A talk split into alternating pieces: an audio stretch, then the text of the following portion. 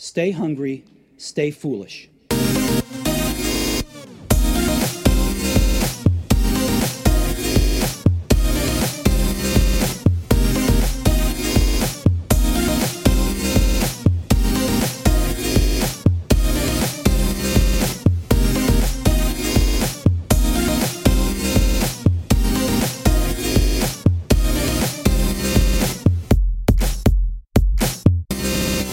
Our guests today are Silicon Valley veterans. One created the first Apple mouse, the other designed the award winning Apple PowerBook and the original Star Wars action figures.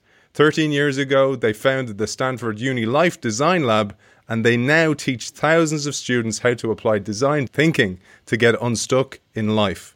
The course, the most popular in Stanford, has led to a global franchise and a New York Times best-selling and worldwide best-selling book, Designing Your Life, published in 2016. Today they are here to discuss their follow-up book, Designing Your Work Life: How to Thrive and Change and Find Happiness at Work. We welcome Bill Burnett and Dave Evans. Welcome to the show, guys. Thanks, Thanks for having us. Unusual, we have both uh, co-authors on the show, but it's great to have you here. And good news for our audience: I have a copy of the book up for grabs. You can see it behind me on my right.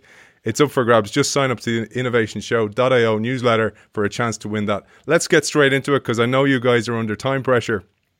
Let's start off with the context for this book because it was bor- born out of both the lab work and then your previous book, the hit book in 2016. The, the book actually began from the publisher. I mean, the publisher said, "Look, this this isn't a book; it's a movement. We got to keep the mojo going. Um, hey, you guys, come up with a bunch of ideas uh, for where we could go from here."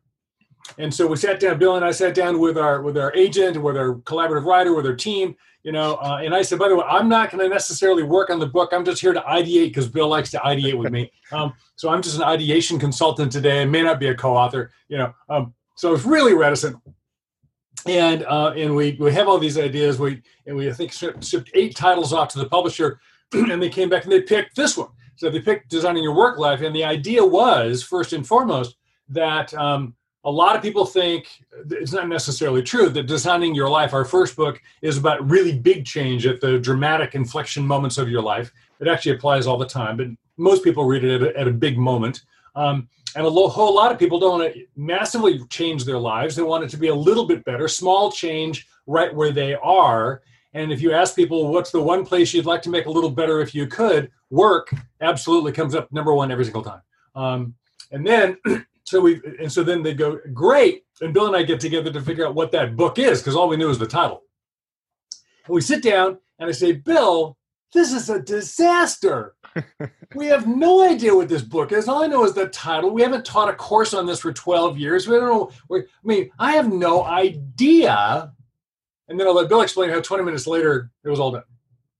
I mean, between us, we've got you know, whatever 40, 40 years of working, and and you know, and, and both of us have always had jobs we really liked, or design jobs, you know, that just by by instinct that were were great. And you know, about a half an hour later, we had a whiteboard full of stuff. We had the minimum uh, actionable problems. We had the beginnings of Maker Mix. We had all sorts of things. Because the fact is, we've been working a long time, and we've been in the conversation with twenty somethings, thirty somethings, fifty somethings about work and what's working for them and what isn't. And then I, I went around and dug up at the, the Gallup poll statistic that 68, 69% of US workers are disengaged or actively disengaged at work. And we were like, well, that doesn't, international, yeah. yeah, I said, that doesn't make sense. Why are people so bummed out? And then we, and then we started doing what designers do. We did the empathy step. We started talking to people and we just found out that people are stuck in, you know, the job doesn't isn't very meaningful. It's, the job isn't. I don't. I don't see how this matches my purpose in life. Um, now you get the pandemic and all the stresses that are caused by working from home or not not being in an office with your colleagues, and and then there's you know the, since we wrote the the 2016 book, certainly the the phenomenon of the gig worker, the you know the worker that's working you know with a, a tech startup like Uber or Lyft or Postmates or or Grubhub or whatever. the, the you know the, the uh, delivery apps are in, in in where you guys are, and those folks are all going, well, is this is this it? Is this going to be my career? So we just found there was a lot of dysfunction uh, out there, like like we did with the first book, and uh, it wasn't that it, it, the book kind of you know all the chapters created themselves, and off we went. 75,000 hours. That's how long most of us spend in workplace. But you, you made some personas, and I thought we'd start off with those personas because they will resonate with some of our listeners. You had, like, for example, Bonnie, Marie, and Lewis. Maybe you'd take us through some of those guys. So we've got, you know, the, you know, 52 year old guy that's stuck in the job and he's got to pay the bills. And then, you know, the company gets acquired by some other corporate holding outfit and the culture changes and he hates it, you know, but he can't afford to quit. Oh, God, now what's he going to do? you know. Um, so th- that's a classic version of stuck. Uh, Bill, you pick one or two more. The Bonnie version is actually a thinly disguised student of ours. She's, you know, she's five years out of college. She's had five jobs. Um, you know, this this generation. I, I, I mean, I, I love my millennials. I love the Gen Zs. They're all great, and they and they and they're willing to work really hard. You see them in startups; they'll work 100 hours a week. And by the way, all five of those jobs worked. That was the problem. Yeah, yeah all the jobs are great. She loved them all. She and she did a great job at all of them but there's a sort of a, a, generational hook on novelty. Like I already did this job once, why would I want to do it again? You know, what, what happens at a job is, hey, you ran that project really, really well. You know what you get as a reward? Do another one.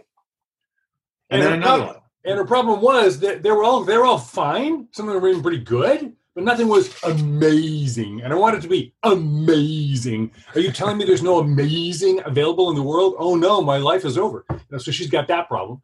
Um, yeah, and then and you know the Lewis is the is the classic. You know, get on the get on the train, commute into the city, commute to London. You know, do the nine to five job. Uh, back in the fifties, there was a book in the U.S. called "The Man in the Gray Flannel Suit," and it was about this kind. Of, there's nothing wrong with this life, but this is the classically disengaged worker.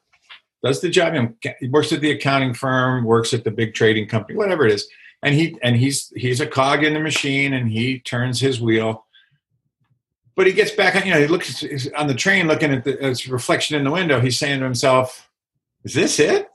Is this what I went to college for? Is this what, is this it? I'm just going to do this every day till I die? Or till I, till they retire me? Or till the company gets bought or till there's a, you know, a, a, a layoff or a, a redundancy.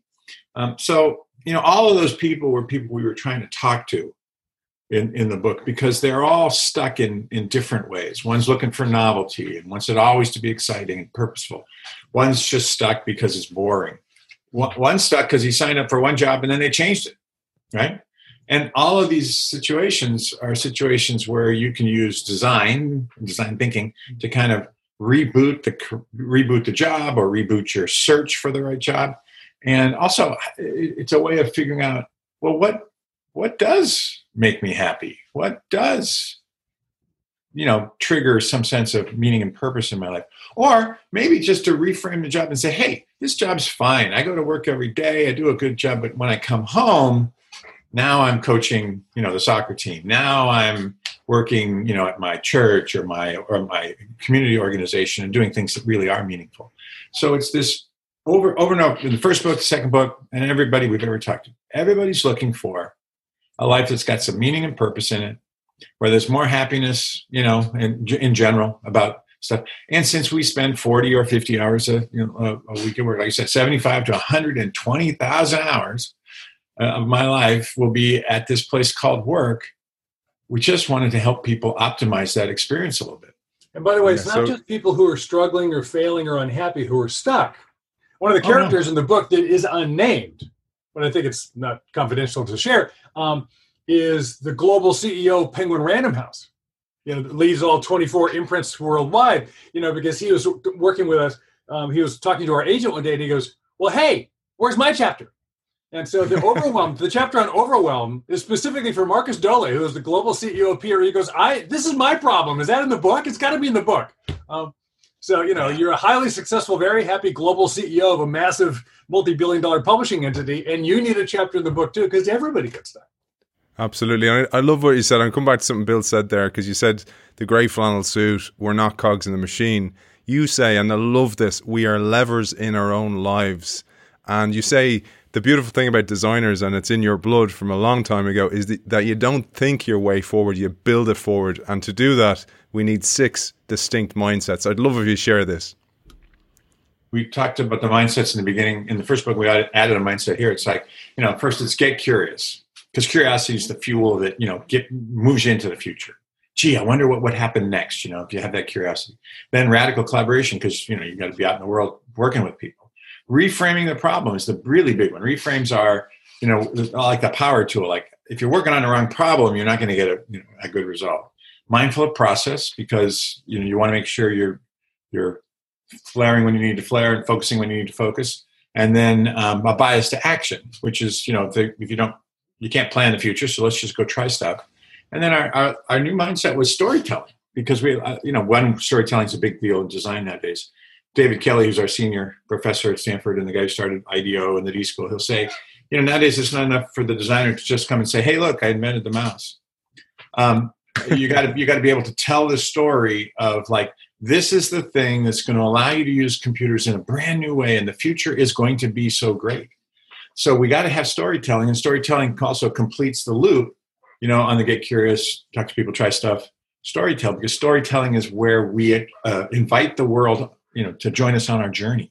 Dave, let's jump into it with something that you tee up with a question, and you say it's something anybody who has kids knows this very well, or anybody who's actually just been in a car with some kids, and it's, are we there yet? Yes. and the answer is no, uh, we are not there yet. The um, when Bill and I sat down, you know, um, what we talked about was, you know, pe- people are unhappy, you know, and there yet. I mean, you know, am I making enough money yet? Am I promoted yet? Am I am I realizing my dreams yet? Have I impacted the world enough yet? You know, have I have I fulfilled the utilization and stewardship of my gifts well enough yet? I mean, and the answer is always no. And so it's not good enough. And this is what, what led us to the, you know, to the reframe of um, of course, we're not there yet because we're on a journey, and who wants it to be over? Now, can I make some design modifications to make it good enough for now? Good enough, comma, dot dot dot, for now. Um, and so we're not saying we're not saying saddle. We're not saying hey, gray flannel suit guy, just get a blue suit and add it to the thing, and that's all you get. You know, you did two suits. No, we're not saying that. Uh, and we're and we're not saying, by the way, um, when life gives you lemons, make lemonade. We don't use that phrase. In fact, I think that phrase embodies an idea that really doesn't work, which is let's take something you really don't like at all. It tastes horrible. And let's just find a way to, to, to, to like it. Let's just let's just mess with it and take a bad thing and make it a good thing. You know, let's let's just, you know, well, you know, I mean, not that those ideas have no value, but we're not saying just get good at settling, sprinkle sugar over a bunch of crap and, and enjoy it. Um, no, we're saying you can design a new reality, and even a small incremental change can have a highly leveraged outcome. So, can we make it good enough for now, for a period of time, live into that, get the full benefit from it, and then we'll do it again, we'll do it again, we'll do it again. You know, so we're well, on know, the way. When we had the phrase, um, you know, are we there yet? We hadn't, you know, we had not contemplated the, you know, the COVID pandemic. Yeah. And everybody's asking the question, are we there yet? Are, are we is there or there? And uh, we it's did like a, whole, a Disneyland queue. A little YouTube channel on, you know, design in the COVID times. And it's like, you know, everybody, everybody's sitting in the waiting room going, is this going to be over yet? Is this going to be over? Are we there? Are we there? Are we there? And that's driving people crazy. And you got to reframe that because that's just, you know, you, everything in our bag of tricks, if you will, is all about giving you some control. When you can say, hey, this is good enough, I, can make this good enough for now. And I got some ideas about how to make it better in the future. But I'm in control of how I how I imagine this. I'm in control of my mindset, and I can decide how to move forward. Uh, d- design is a series of decisions, good ones and bad ones. But we're typically trying to make good ones. We're trying to make the next design better than the last design. And so every time we design something, you know, I mean, we talked about, know, I was at Apple when we did the first laptop, you know, and we thought that was an amazing thing. It had an eight inch screen that was black and white. It had less than a half a megabyte of memory. It had a little tiny processor that maybe ran at a gigahertz. I mean, it's a laughable machine today. But your designs are about the time they're in, right? And at the time, that was the best possible design. And now we've got things that are amazing. I mean, I look at my my iPad Pro, which is this thick. It's a piece of glass with the internet. You know, like it's just it's a portal into a world. So every time we make a design, we do the best we can, and we know it's just good enough for now. But as long as you're making choices, you, are not a victim. You're, you're not being you're not being assaulted by the circumstances. You're you're taking some control. Now we can't control everything. We talk about gravity problems, things you can't. do. there's stuff you can't change. Um, you know, we're about to have an election tomorrow in this in, in our country, and uh, a whole bunch of stuff is going to happen, but a whole bunch of stuff isn't going to happen, and there's still going to be people on both sides who are really you know angry, and you can't change that. But you can do your part to make something in your life and your life and, and your family's life and the people around you a little bit better. So let's latch on to the word change because you, you study behavior change a lot in the Stanford Design Lab, Life Lab, and you study how difficult it can be. So you suggest that we set the bar just low enough, and you uh, you've done this in all your designs, just to nudge little behavior just a, a little bit over the line every single time. I'd love to share that because let's get into the tool set and the toolbox. The second book um, includes a bunch of stuff that's now in the book that we found ourselves saying over and over and over again when talking about the first book.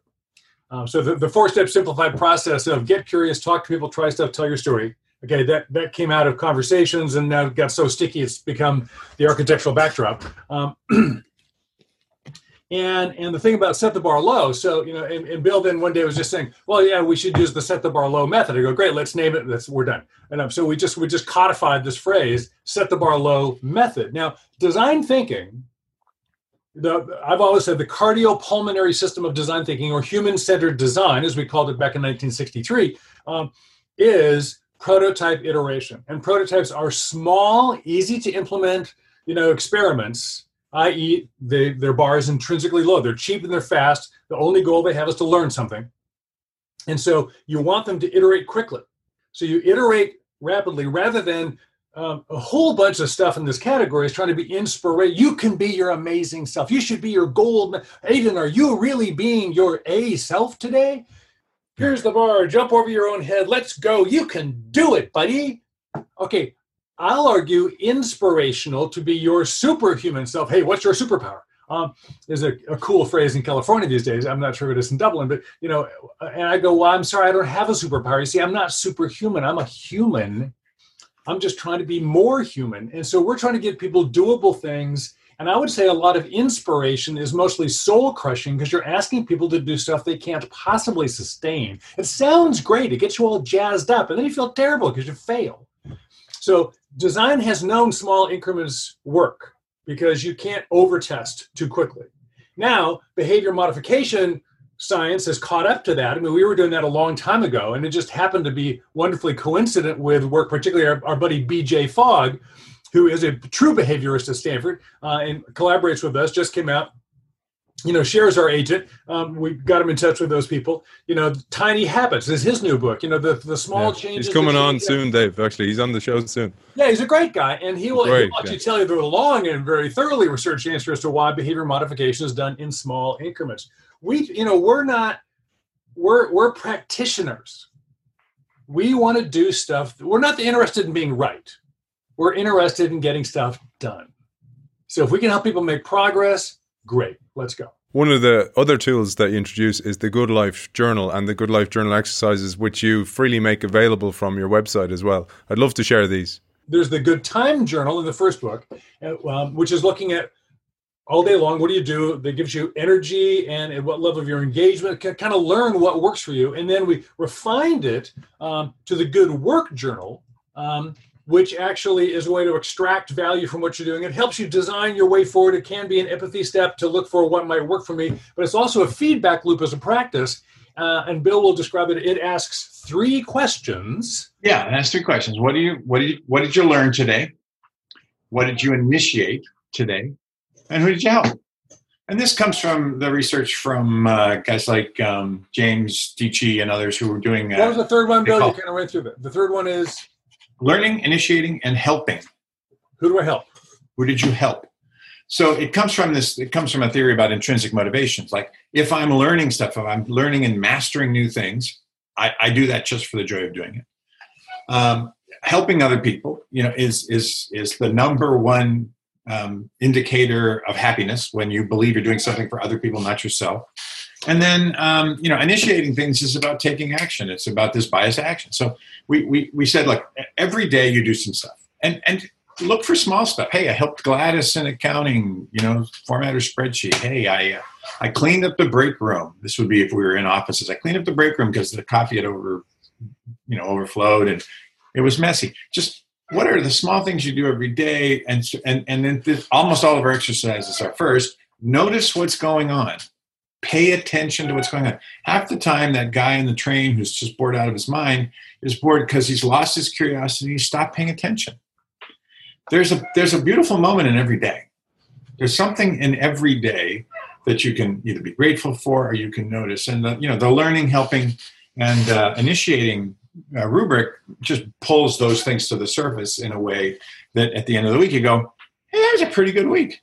Yeah. Uh, Aidan, you want to see? If, uh, I've got an example I can pop up if you want to take a quick. Please do. Yeah. Please do, Dave. So we've got a little example right here. Let's see if this thing will be kind and actually show the right screen. We'll describe it for our listeners as well. Are you are you seeing this now? Yeah. Yeah, we are. Okay, so uh, so it's just like you put the days of the week down, you know, on the left side, and then across the top three columns. What did I learn? What did I initiate? Who did I help? And the key thing we want to point out here is again, set the bar low. You know, what did I learn about quantum physics? No, I mean, what did I learn about how to properly open a beer bottle? I mean, so on Monday I learned how to make a pivot table in a spreadsheet, and I know that uh, hey, I could use that another time. You know, and then on Tuesday I learned that Gladys in accounting just became a grandmother.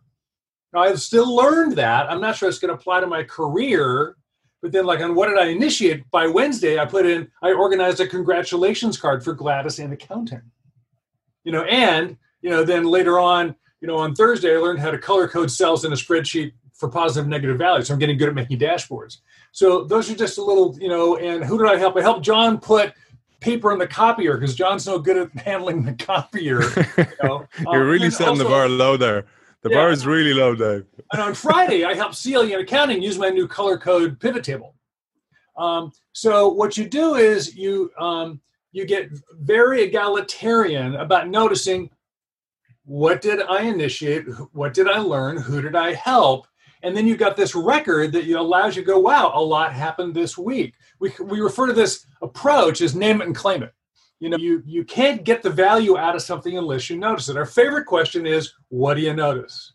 And if you actually crawl into the hood, a bunch of our tools are ways to help you notice what's going on. And one of the things you talk about then is actually, and we're we're all terrible at it. And the more active you are, and the more productive you are, the worse you are usually at it. Is actually giving yourself a pat on the back and going, "Good job this week." And you talk also about the seventh day exercise. A number of almost every wisdom tradition has ways of going about helping us to be active reflectors. And life is built into rhythms. There's the rhythm of the day, the rhythm of the week, the rhythm of a season. You know, we're, we literally just went off daylight savings time this weekend here uh, in California. And my, my wife's single most hated Saturday the entire year because it gets dark. Um, but nonetheless, so these seasons occur, and the and you want to tap into those rhythms. And so the seventh day reflection um, is a variation on one of those, and it just says you look back at your week, and you take into stock, you know, what what do you notice? What or some of the highs and the lows, in particular, if you're doing the good work journal, you've got a record you can you can review. If you're not doing that, just sit down for five minutes and say, you know, what happened in my week that I appreciate, what happened that I want to take notice of, and in particular, let me look at moments for which I'm grateful or moments it really highlights. And then the recommendation is to re-enter that moment. And you get two outcomes. You can, you you get one for sure, which is savoring. Right, so it was it was re- so we actually did this really special um, party on Saturday. We did Dia de los Muertos, which is the Day of the Dead, a Mexican variation on Halloween, actually incredibly different than Halloween. Um, uh, for all our grandkids, we have nine grandkids. I'm really old, and um, and so you know we had this moment where my wife was explaining to these kids what Dia de los Muertos really is, you know, and there was and and, and one of the kids asked a question. It was a really sweet question. Go, oh, that was really sweet. And boom, it just goes by, and somebody else grabs somebody else's candy and pulls their hair, and off you go. Um, but if you go back and re-enter that moment and just hold that time, you know, when Luke asked that question, you can savor it and get the full value of it all over again as long as you want. And if you do that on a couple of things, it may not be a party, it may be something in the staff meeting, you can over time when you rec- jot these down in the journal you can look back and go hey is there an invitation here for me to have an insight? Oh i'm having an insight that you know boy a lot of my highlights were in one-on-one conversations with people. You know in my in my job is largely large groups and i wonder gee I, I, I better make sure i don't lose track of that one-on-one conversation you know so you get insight now there's no guarantee the reflection will give you an insight you can't you can't demand that of life but you know uh, you have to pay attention to get them bill you're an artist so this is going to be you have so much of an opportunity i suppose to have those insights when you're in flow while you're painting Oh, exactly. I mean, and you know, and, and, this this idea of you know reimagining your experiences, savoring them, you know, uh, and particularly flow experiences during the week.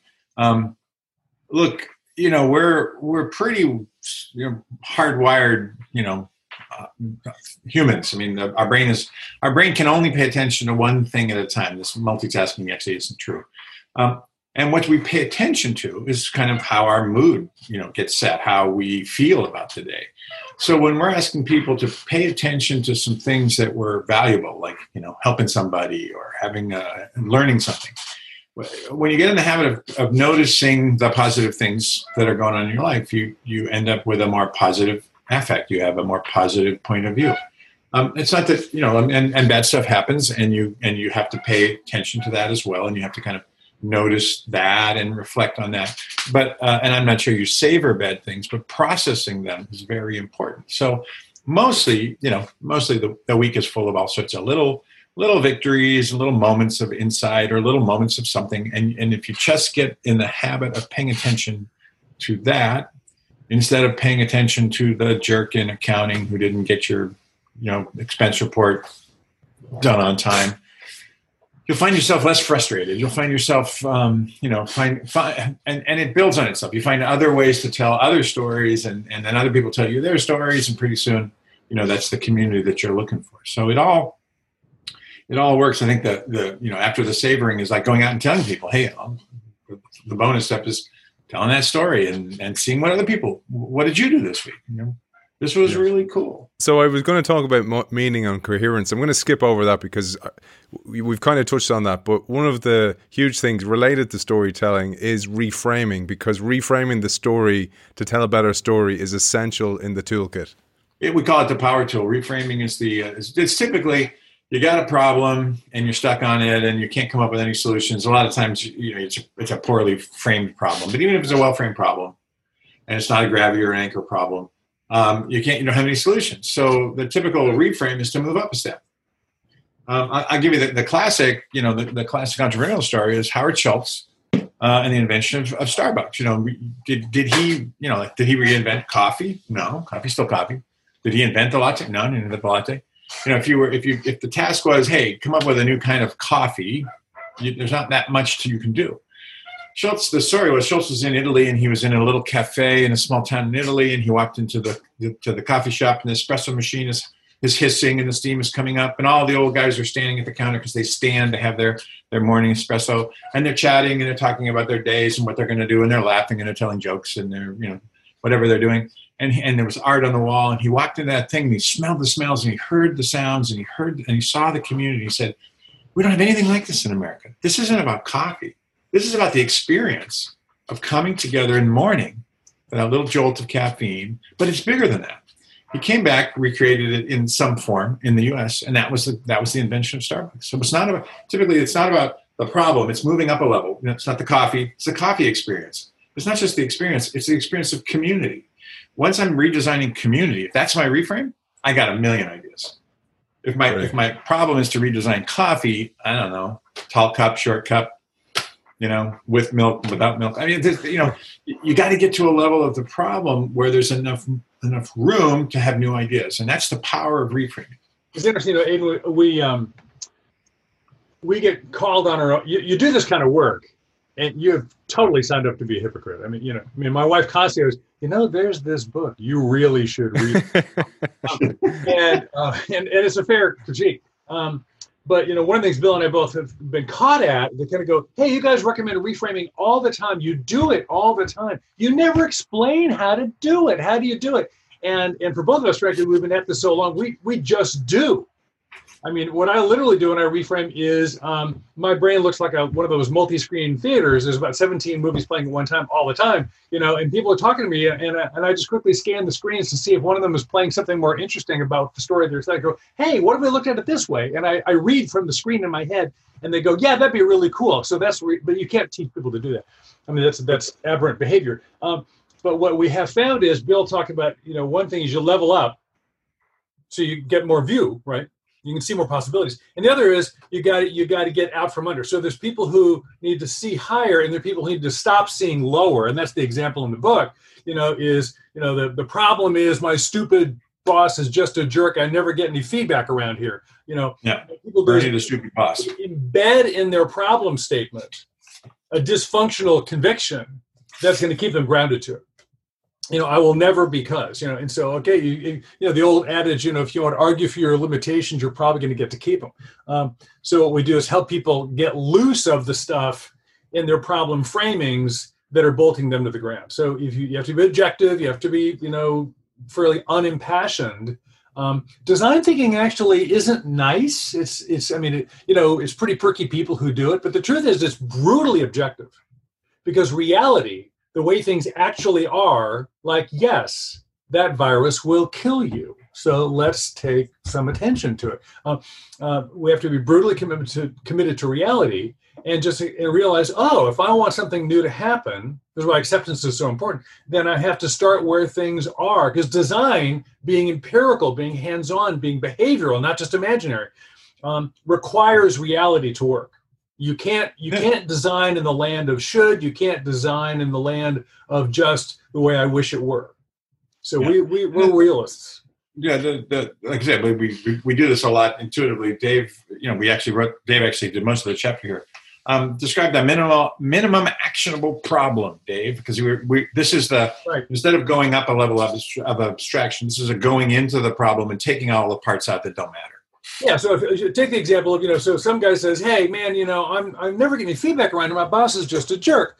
You know, um, you go, "Okay, well, first of all, you know, you got a couple of things in there. Apparently, you're interested in feedback. Um, it is implies that you want to get that feedback from your boss, and he never gives it to you, so you've decided that he's a jerk. So which problem did you want to solve? Do you want to you want to solve where you're getting your feedback? Do you want to solve what kind of feedback you're getting? Do you want to solve the fact that your boss is a jerk? Do you want to get him a personality transplant or get him fired? Um, okay, well, probably I would say the minimum actionable problem is not get your boss fired. That's I mean that's there's a chapter in politics in the book, but it's not about that. Uh, and so okay, okay, well, it's really what you really want is feedback, right? Okay, so now I notice you've decided feedback has to you have to ask the honest question do you think your boss's personality is one where feedback is going to come from there? No okay so the, if the reframe is um, i notice my boss is bad at feedback i wonder where else i could get some. That's a very different problem and now I say okay now my problem is my first task is simply look around in my current job description in my current communication and workflow patterns where are places where I can receive both intrinsic and explicit feedback? Identify the ones that you know seem to be the most credible to you and, and, work the best and see whether or not is there a way now the chance become can i design a way to get a little gee you know my boss bill you know i'm the extrovert he's the introvert he doesn't give feedback very much he doesn't talk that much i poke him and nothing much happens i mean but i could go i could talk to sherry shepard down the hall um, you know and she's she's bouncy that's not true, by the way. The um, the, the, uh, he's I'm trying to look down the hall there. No, he's an introvert, but he gives great feedback. He, uh, he's learned how to do that. Um, but there are ways to get there. So the minimum actionable problem is like, well, what is it you really want to make it good enough for now? And Dave, I'm going to stay with you because we, we, talked about view there, and you encourage us to write a work view and then a life view. And you share your story here, and it'll become clear why I'm asking you this because you did this very profoundly in your own life when you were a little bit overwhelmed with the life with the work view. You know, most of us uh, are, are walking out our woundedness, right? I mean, we're all walking wounded, um, and for many of us, you know, your, our vocation ends up some way reflecting uh, if we found some healing along the way, we want to share that with the world, particularly if the problem we struggled with is endemic to the human experience. And, you know, in my late teens, early 20s, when I was in college, like, uh, what do I do with this life thing? You know, I mean, it was really, really difficult. Um, and struggling with that for 30 odd years was what turned it into what became finally designing your life so for me you know um, there was a time particularly uh, uh, at one point when i was the co-founder of electronic arts you know and and and life wasn't working at all um, I mean, it, it, sounds great on paper, but I'm just I'm working 80 hours a week in a company that turned it was going to be this creativity thing and just turned into a pure game company, which is fine, except I don't like them all. I'm in charge of product development in a game company, and I don't like games at all. That's yeah. You know um, and i care deeply about my kids because my father killed himself when i was a young man when i was nine years old and i didn't have a father. I wanted to be a father. I'm a, I'm a terrible father because i'm just working all the time and i'm unhappy when i get home because i don't like the work and just holy shit this is not working. Pardon my french. And um, so yeah that's when i'm living incoherently. Who i am what i'm doing and what i believe in are not lined up at all. Um, and so later on we came up with these exercises. Well what do you think work is really about? What's your work view not what job description do you want, but what does work mean to you? What's it about? What's about the money, about the contribution, about the skill? What, do you? A lot of things in there, and then is that you know coincident with your your values of, around what you think are the most important questions in life? The what what are the ultimate questions for you? Like why are we here? You know, um, and those things are your pointer to call that the compass exercise because the answers to those questions you can then assess your current life and go well where are the gaps and and and can I redesign in place to be more coherent? And ultimately, if I can't, then maybe I need to start looking at even relocating. Uh, you mentioned their politics, and I really want to share a little bit on that because it's so important to our listenership. Who a lot of people work in innovation and change within organizations. A lot of people are entrepreneurs and think I don't have to put up with that politics things. I'll come back to that, but I really wanted to share the Maker mixing board exercise. It's fantastic, and Dave, I think you've uh, you you can show it on screen uh, for those people who are watching us. Bill narrated. Popping up on screen. So when we, you know, first book we were talking about was work life balance. Oh, I can't get my work life balance right. And we said, look, whenever it's a dichotomy like that, you're screwed because you get more of one, you get less of the other. So we reframed uh, this idea of money versus meaning. Well, I want to, I want to have a meaningful job, but you know, the meaningful jobs don't pay very much. You know, they're in nonprofits and schools and things like that. But the jobs that pay a lot are horrible and you have to do mean things to people. And we said, no, no, no, that's not how it works. So we, we, we blew it into three things. And the, and the three things came from our conversations with people. And particularly when people made their Odyssey plans, which is an assignment from the first book, they came up with lots of things about impact and expression and money and all the different ways that it could work. So we said, look, you're like, you're like mixing a song. This is a mixer board. You have sliders on this board um, and and you set your output levels for what your your current intentions. How much money? How, how much money do I need to make, or how much money am I making, and is that right where I want it to be? How much impact am I making? So in the in the uh, money in the, the, commercial economy, we get paid money. You know, the, the business economy, it's all about money. But let's say I work for a nonprofit and we're, we're teaching, we're putting kids in after school sports programs to keep them out of gangs. I'm not, I'm not measuring my return on investment on that, on that company. It's a nonprofit. I'm measuring my impact. How many kids are we impacting? How many, you know, people are we getting out of homeless shelters and into housing? So impact is the measure there. And then almost everybody wants something in their life to be creative. And when we talked to the creative people, the writers and the poets and the artists and, and folks, they said, yeah, it's all about expression. If I get to do my play or sing my song or you know paint my painting, then I, I'm happy. I'm not I'm not looking for to be paid off in that economy and money. I'm looking to be paid in expression dollars, if you will, to mix metaphors. So you you figure out where you are. I'm I'm okay on money. I'm not having very much impact. Not having any expression at all. Then you say, okay, what's a small change? Again, small change, a tiny change we could make, a little prototype we could run that might move one of those those things. I'd like to move my impact up a little. I'd like to have more impact in the world. Like and I, and I want to work with kids. So I'm going to volunteer at my school, and I'm just going to go in one day a week, and I'm going to help kids learn to read. Boom, impact went up my, my mix feels like a better song for me right now. Um, we talked beforehand, Aidan, about um, I'm moving towards being more of a full time artist from a part time artist. So I'm trying to take that expression knob and put it way up high. I doubt, I don't, know, you know, like if I'm if I turn out to be Picasso, which is unlikely, then I will have invented a new visual language and I will have impacted the world of art. Probably not going to happen, but I'm going to have a good time painting.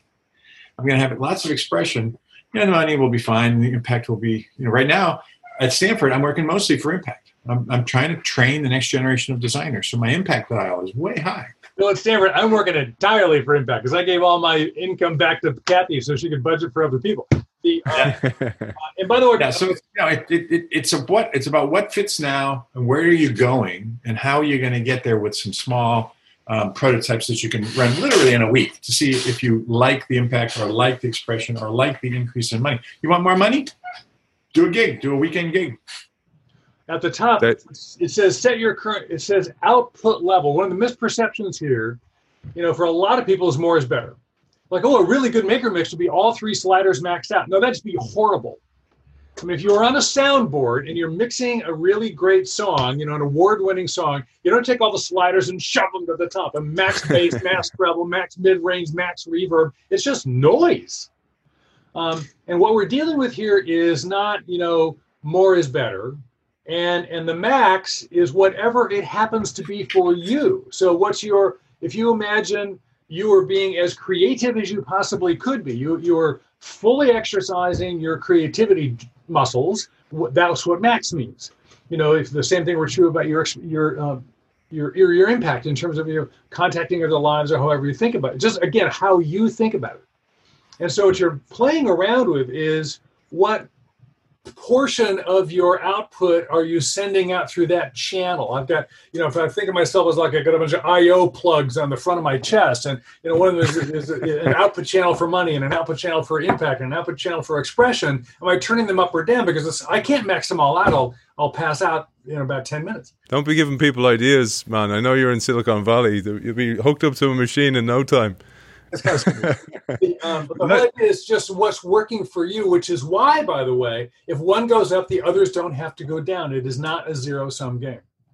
Let, let's move on to power and politics because I'd love to. There's an impact map as well, which is fantastic. Highly recommend going through the book and loads of exercise were lost over. I sent you my notes and you said I didn't budget for four hours here for this interview, so I have to I have to make some calls here. I thought the power and politics chapter was really really important because for lots of reasons those people who work in innovation and entrepreneurship within big, large organizations often have nothing to trade. They have no power to trade. They've no people. They've no status. Sometimes when they join, they don't. They don't even have any contribution yet. So how do they manage that ecosystem? That's one thing. And then the other one is, don't think just because you're a small business owner or somebody working alone as a gig in the gig economy that power in politics is not important. It's essentially important, and that was a real penny drop for me because I, I, I hate the idea of politics within an organization. It's really hard, but it's so important to understand it. I'd love if you'd share some on this. in organizational life, there are lots of forms of power. You can go get a PhD on power forms in organizational development and organizational theory. Um, you know, 10, 12, 15 different kinds of power. But again and again and again, the two big dogs that rule the roost almost 90% of the, time in 90% of the situations are authority and influence. And authority is the direct power to make decisions and, and what have you, and influence is on that. And the key thing to understand is influence always acts on authority. So if you're trying to make a change in the world, trying to do something, you're going to make a change. Well, before every change that occurs that's visible, somebody made a decision, right? And if you made a decision, then you have to have the authority to make that decision. Well, says who? Well, you know, I mean, says who we're going to talk about. I mean, you're the authoritative guy on picking the questions for this interview, right?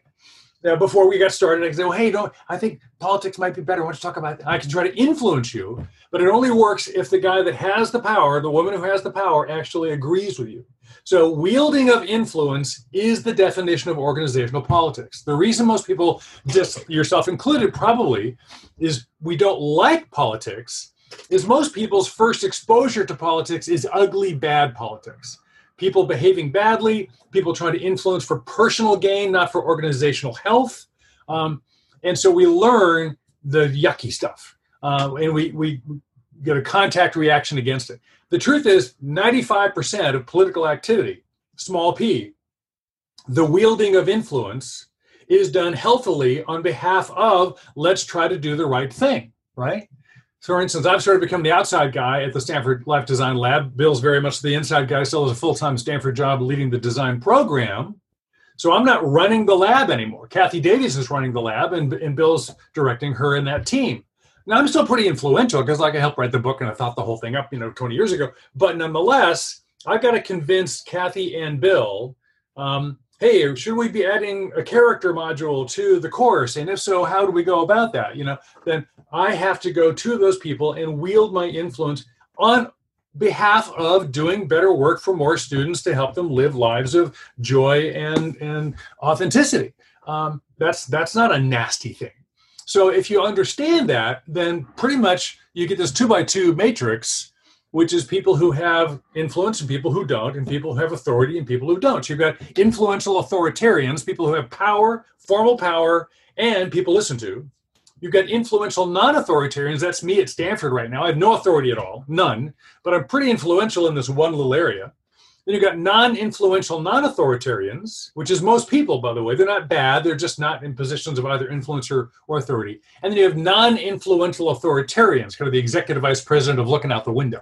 Um, people get kicked upstairs. Um, and so when you think of it just in those terms, who has influence, who has authority, who has both, who has neither, um, you can quickly sort any population of people in a workplace and realize how does it work and the way it works, by the way, is you gain influence by adding value, doing something people think is worthwhile, and then having the powerful people recognize that. So let's say after this conversation, you know, Aidan goes, boy, those guys, those guys ask really, really good questions. You know, I like their, you know, I should put them, I should put them on the interview team.